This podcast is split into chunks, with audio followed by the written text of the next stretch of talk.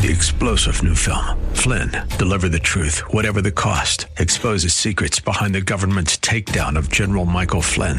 Flynn knew what the intel world had been up to. He ordered the first audit of the use of contractors. This set off alarm bells. He told the truth. He was the most dangerous person for Donald Trump to hire. They had to get rid of Flynn. Flynn, deliver the truth, whatever the cost. Available now. Watch it today. Go to salemnow.com. Salemnow.com. Today on Cornerstone Connection with Pastor Gary Hamrick. Real love is calling, listen, truth opens up your eyes. Mercy is waiting for you with every sunrise. You might go through a stumble, but you're going to be okay. When you turn back, I want you to go strengthen your brothers. But notice Jesus says Satan has asked to sift you like wheat. Satan must get permission from God before he were to afflict harm on people. Now, that isn't to say that he, he's not going to harass you, he will. It's not to say he won't tempt you, he will. All right? The spiritual forces of evil are real in this in the spirit realm and the unseen realm, but in terms of harming you, of laying a hand on you, that has to go by the desk of God first. This is Cornerstone Connection, the radio ministry of Pastor Gary Hamrick of Cornerstone Chapel in Leesburg, Virginia. Pastor Gary is teaching through Job. As Pastor Gary continues his teaching series through the book of Job, he'll be reminding us that God works all things for the good to those who love God and are called according to his purposes. In our text today, Satan has to go before God and ask permission to bring about suffering in Job's life. This isn't just true in the Old Testament. This concept is also seen in the New Testament when Jesus said Satan asked to sift Peter like wheat. We can take heart in knowing that God is ultimately in control of our lives and the world around us. At the close of Pastor Gary's message today, I'll be sharing with you how you can get a copy of today's broadcast of Cornerstone Connection. Subscribe to the podcast or get in touch with us. But for now, let's join Pastor Gary in Job chapter 1, part 2 of today's message titled Satan and Suffering.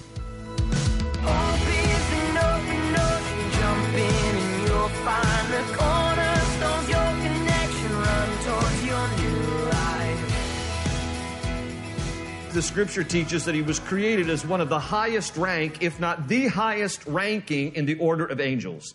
The Bible even describes that his angelic being, that his frame was comprised of, included precious gems that just kind of decorated his very being, so much so that Isaiah says that on account of his beauty, pride filled his heart and he rebelled against God. And Revelation 12 says that when he rebelled against God, he took a third of the angels with him in this attempted coup against God. It wasn't that Satan simply envied God, it was that Satan wanted to be God, had a desire to be God himself. Pride fills his heart. It's the first sin of the universe. Adam and Eve was not the first sin of the universe. The rebellion of Satan in heaven was the first sin of the universe. And when Satan rebelled against God, God kicked him out of heaven. Jesus even said in Luke 10 18, I saw Satan fall like lightning to the earth. And when God kicked Satan out of heaven, along with a third of the angels who rebelled with him, which is an innumerable amount, we don't know how many that represents tens of thousands, hundreds of thousands, who knows? But those fallen angels now became known today as demons. And Satan is leading a parade of demons, and earth is his playground. He's kicked out of heaven, comes to earth, and then he deceives Adam and Eve with the same pride that entered Satan's heart. That you can be better than you are and you can achieve greatness. And so take and eat of the fruit, the fruit that God had said to Adam and Eve, if you eat of it, you shall surely die in that day, meaning the dying process begins. When Adam and Eve rebelled against God because they literally took the bait that Satan offered, and pride and arrogance and rebellion filled their hearts, the human race became taint, tainted. And therefore, then, as descendants of Adam and Eve, our human race has now been tainted. All of us are born into sin. The Bible says there, there are none righteous, no, not one. We have inherited a sinful nature because of the initial rebellion that was our, of our forefathers. And it was transferred by the seed of man into every human heart. We are deceived and wicked, and the Bible says the heart is deceitfully wicked above all things. Who can know it? Okay, and this is the reason why God sent his son Jesus to die on a cross for us, was to redeem us from our wickedness and our sinfulness that we might be forgiven and go to heaven when we die. All right, now in three minutes, I just took you through 2,000 years of human history. But that's what happened, okay? And Satan is kicked out of heaven, he's expelled from heaven, and earth becomes his playground. And he is on a mission to destroy every single one of us. He hates us, and he doesn't want any good for us. He is only intent on coming to steal, kill, and destroy. That's his main mission. He wants as many people to go to hell with him. Okay? He has been disarmed by the cross, but not defeated. Defeat for Satan is when he is eventually thrown into the lake of fire. For now, he prowls around like a roaring lion looking for someone to devour. And he has his target set on Job. Satan appears before God, and God engages him in this dialogue. This is only the second time in the Bible that we hear Satan speak. The first time was in the garden when he deceived Adam and Eve. And what we learn, though, from this interaction here is that, for those of you who like to take notes, is that Satan has limited access to God in heaven, but he cannot present himself without permission from God. So even though he was expelled from heaven, he has some limited access. We see it happening right here in Job chapter 1. And in, in, in this scene here, when he's presenting himself to God, God basically says to him, Where have you been? What have you been up to? And Satan answers in verse 7, the last part of verse 7, he says, From roaming through the earth and going back and forth in it. Meaning, he says, I've been looking for someone to harm. I mean, that's his main ambition. And God says in verse 8, Have you considered my servant Job? Now, this is where this gets difficult here because it looks almost like God is throwing Job under the bus. Have you considered my, you, you want somebody to harm? Uh, have you considered my servant Job? Now, you know, when you read this and you get the understanding of what transpires here, when God gives Satan permission, some limited permission, to actually attack Job, it does make you pause and say to yourself, Dear Jesus, please don't give Satan my address. Do you know what I'm saying to you? Because that's what's happening here. And, and lest we misunderstand what is going on, I don't want you to think that God is throwing Job under the bus. Here's what is really happening. And again, we need the broad view of the book of Job. So here it is. There is suffering in this world. There is heartache. There are tragedies and trials and difficulties that people go through, some unimaginable. All right? What is happening here is that God has selected a man of incredible character and integrity whom God knows will pull through this eventually because of God's help, who will then end up serving to be an example for all of us who will follow Job, who go through terrible times of suffering. Because in the midst of his suffering, Job never loses his integrity. He never blames God. He never gets angry. He is a remarkable man who, in the face of horrible suffering, still clings to God. And he serves as an example to all of us who in our lifetime may experience some suffering ourselves. That's the reason this book is included in the Bible. It's for our benefit. It's to say, here, this is how God saw a man through the realities of suffering of life. In fact, James, when he would write his epistle, uses Job, mentions Job as that very example. In, in, James chapter 5, verse 10, he said, Brothers, as an example of patience in the face of suffering, take the prophets who spoke in the name of the Lord. As you know, we consider blessed those who have persevered. You have heard of Job's perseverance and have seen what the Lord finally brought about. The Lord is full of compassion and mercy. So it's not that God is throwing Job under the bus. What he's saying is, I'm choosing a man of complete integrity here because he will serve as an inspiration to people who will follow in the years and millennium to come, who will also go through suffering so that they might take heart from the example of Job. That's the reason why he is included to us. Now, back in the story here, so Satan presents himself, and God says again in verse 8, Have you considered my servant Job? There is no one on earth like him. He's blameless and upright, a man who fears God and shuns evil. And Satan basically responds by saying this God, the only reason why Job is such a really swell guy is because you've been blessing him all his life. And if you'd stop blessing him and being so good to him, the moment he loses everything in his life, because you take your hand away from him and the hedge of protection off of him, he'll curse you to your face, God. God's unmoved by it, all right? He's not moved, he's not persuaded by it. And so, um, what we also learn from this interaction here, second point, is that Satan has limited access to people on earth. He cannot harm someone without permission from God. You need not worry that Satan is going to harm you or your kids or take away all your stuff because Satan has limited access to people and he cannot harm you without first getting permission from God. Jesus substantiates this also in Luke 22. Remember the scene at the Last Supper when he's still gathered with his disciples there before he goes to the cross. And Jesus leans over the table and he says to Peter, Simon, Simon, Satan has asked to sift you like wheat, but I have prayed for you that your faith may not fail. When you have turned back, strengthen your brothers. Notice what Jesus says? He says, Jesus says, Simon, Satan's after you, okay? But I've prayed for you. All right? You might go through a stumble, but you're going to be okay. When you turn back, I want you to go strengthen your brothers. But notice Jesus says Satan has asked to sift you like wheat. Satan must get permission from God before he were to afflict harm on people. Now, that isn't to say that he, he's not going to harass you, he will. It's not to say he won't tempt you, he will. All right? The spiritual forces of evil are real in this in the spirit realm and the unseen realm, but in terms of harming you, of laying a hand on you, that has to go by the desk of God first. And by the way, don't read this story and think that God is in the habit of doing this, where he just, you know, every so once in a while gives out a name or two so Satan can have his way. All right, this book is not to be a pattern of the way things happen. It is to be a word of encouragement about a unique thing that happened so that we can face suffering with the same integrity and character that Job did. But the veil's being pulled back here so that we can understand what is transpiring here in, in this whole scene. And when Satan is given permission, limited as it is, at first, God says, okay, you can have access to him, but don't touch his person. For the moment, do not touch him as a person. Satan wreaks havoc in this man's life. He first goes after all his possessions, all his livestock dies, either, either because they're killed or they are uh, taken away by marauders. Okay? Gone. It, it would be like experiencing a complete financial breakdown. And everything you had, everything you owned, gone. His servants are killed also. So all, all of his employees gone. His business is completely collapsed.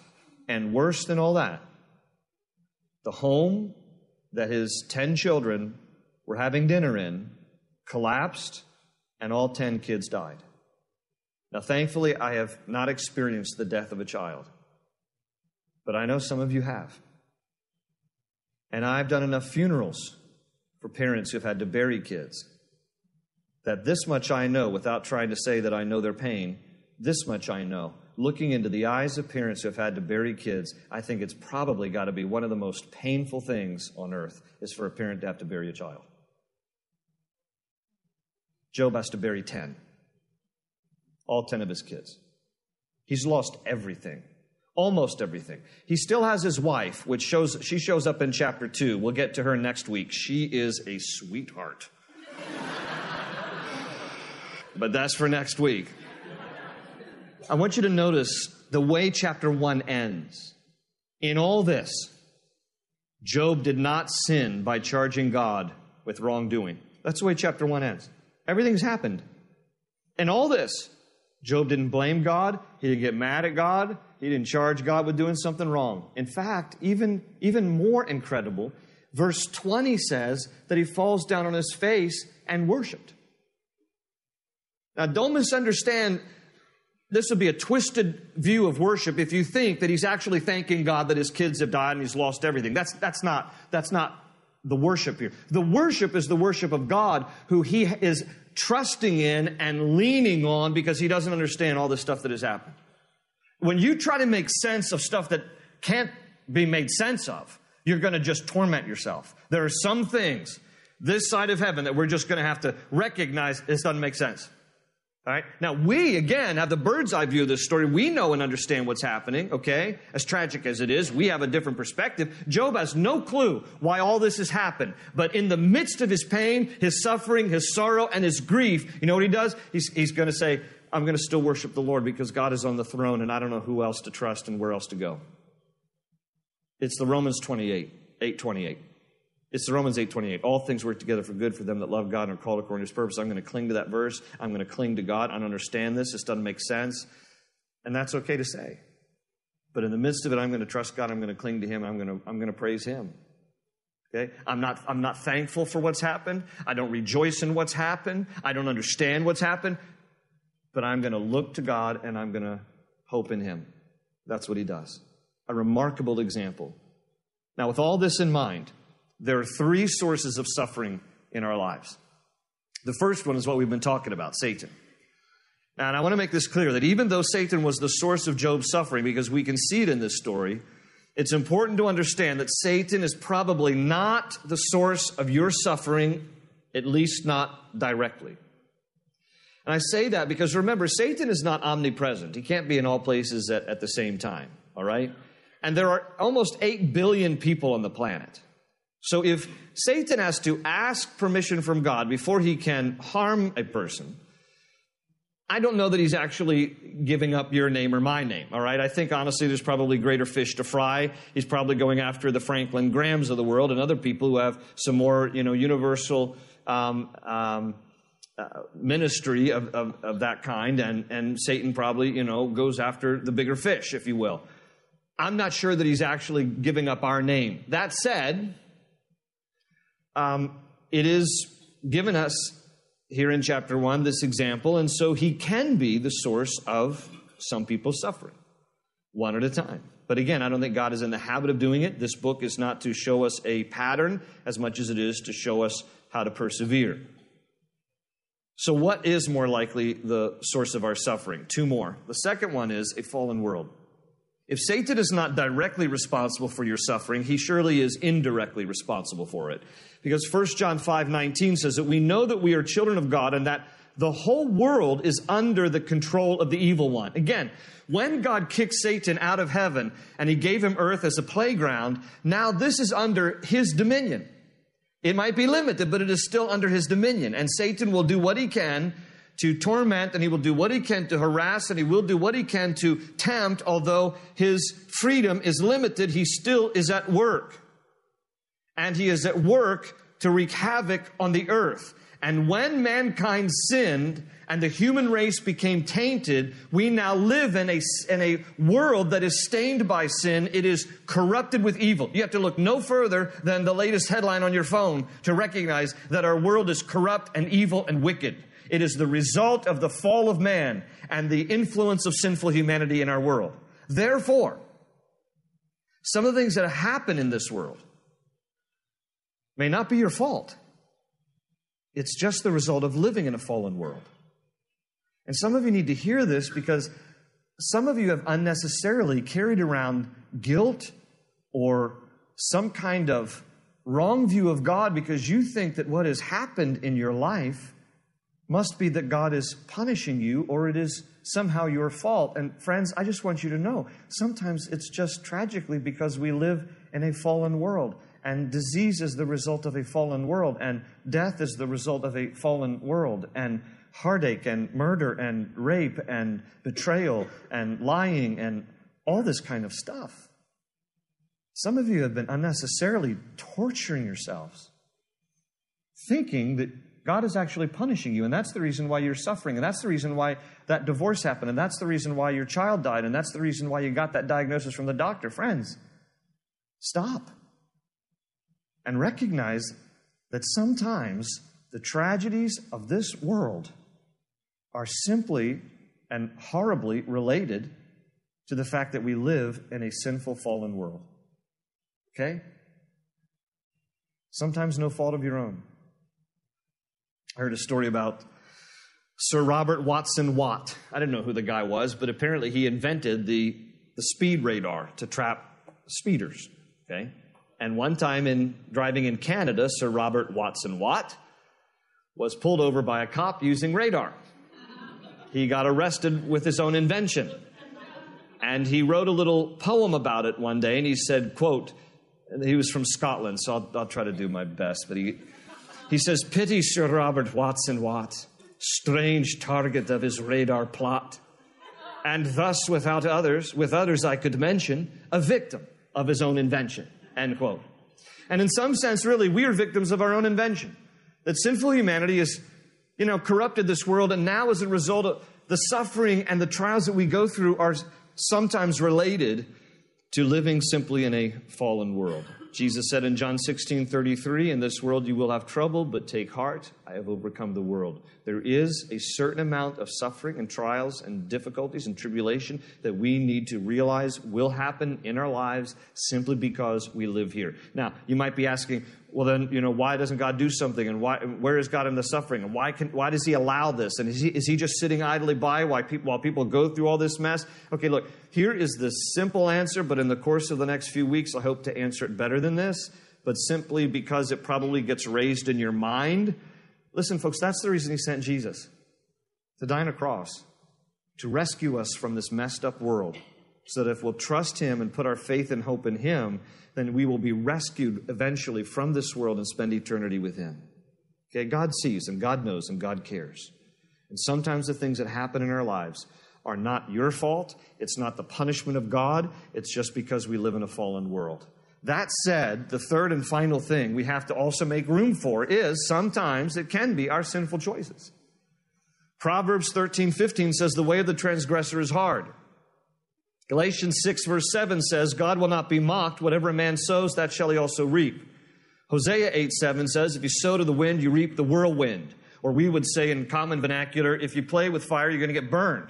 And so we have to take some responsibility for some suffering in our lives. When you willfully and deliberately break God's laws and violate Him and sin against Him, you open the door for more suffering and hardships in our lives. That's just the way it goes. And folks, this is the way I look at this list, okay?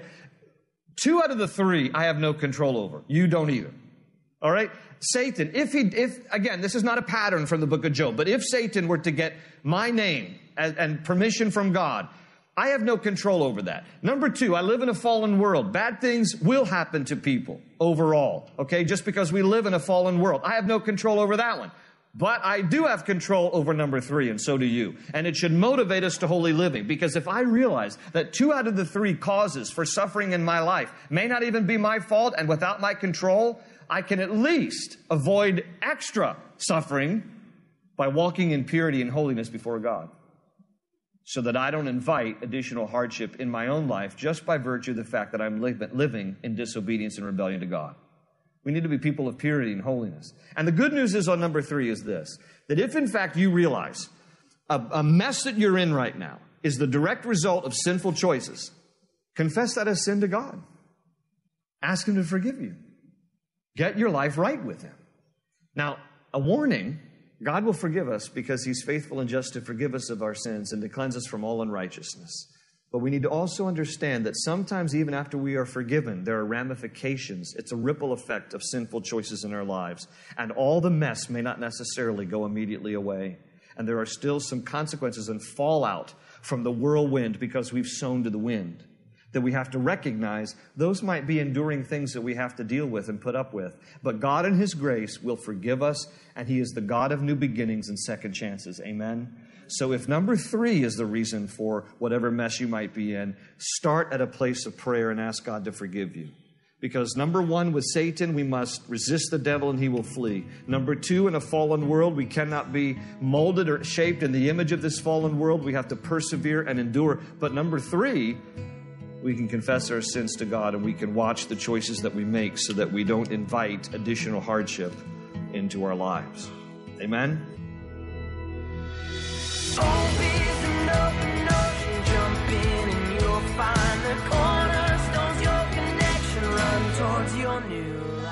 Thanks for tuning in today to Cornerstone Connection. If you live in or are visiting the Leesburg area, we'd love to have you come join us for one of our weekend services. Our group of believers gather each week on Sundays at 8:30, 10, and 11:45 and Wednesdays at 7 p.m. Come get to know us better, meet Pastor Gary, study the Bible, and spend time worshiping God for all He's done. Directions to Cornerstone Chapel can be found on our website, cornerstoneconnection.cc. While you're there, you'll learn more about our church and our vision for fulfilling God's calling in our lives. You'll additionally be able to access our archive of previous messages under the Teachings tab and subscribe to our podcast to keep up to date with each new edition of Cornerstone Connection. Did you know you can also take the biblically sound messages of Cornerstone Connection with you on the go? Just download our mobile app to your smartphone to have Pastor Gary's teachings with you whenever life offers you a pause in the day. Find a link to download the app at our website. Again, that's cornerstoneconnection.cc.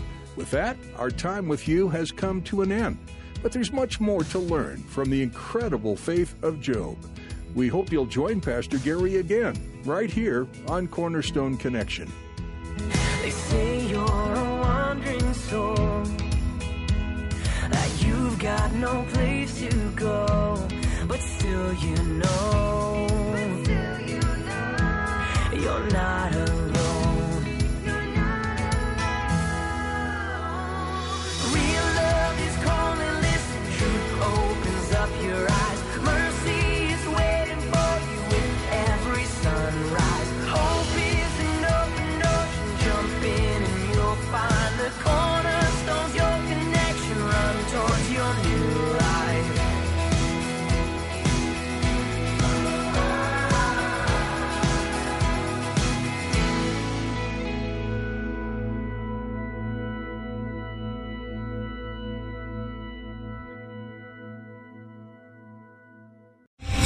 Star general Michael J. Flynn, head of the Pentagon Intelligence Agency, knew all the government's dirty secrets. He was one of the most respected generals in the military. Flynn knew what the intel world had been up to. He understood its funding. He ordered the first audit of the use of contractors. This set off alarm bells.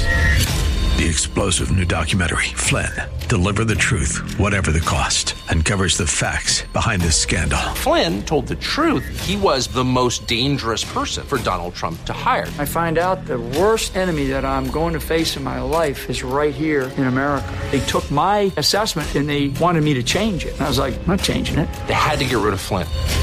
With in depth interviews, archival footage, and never before seen personal records of the man behind the headlines. I just felt like I was drowning. Flynn, Deliver the Truth, Whatever the Cost. Available now. Watch it today. Go to salemnow.com. Salemnow.com.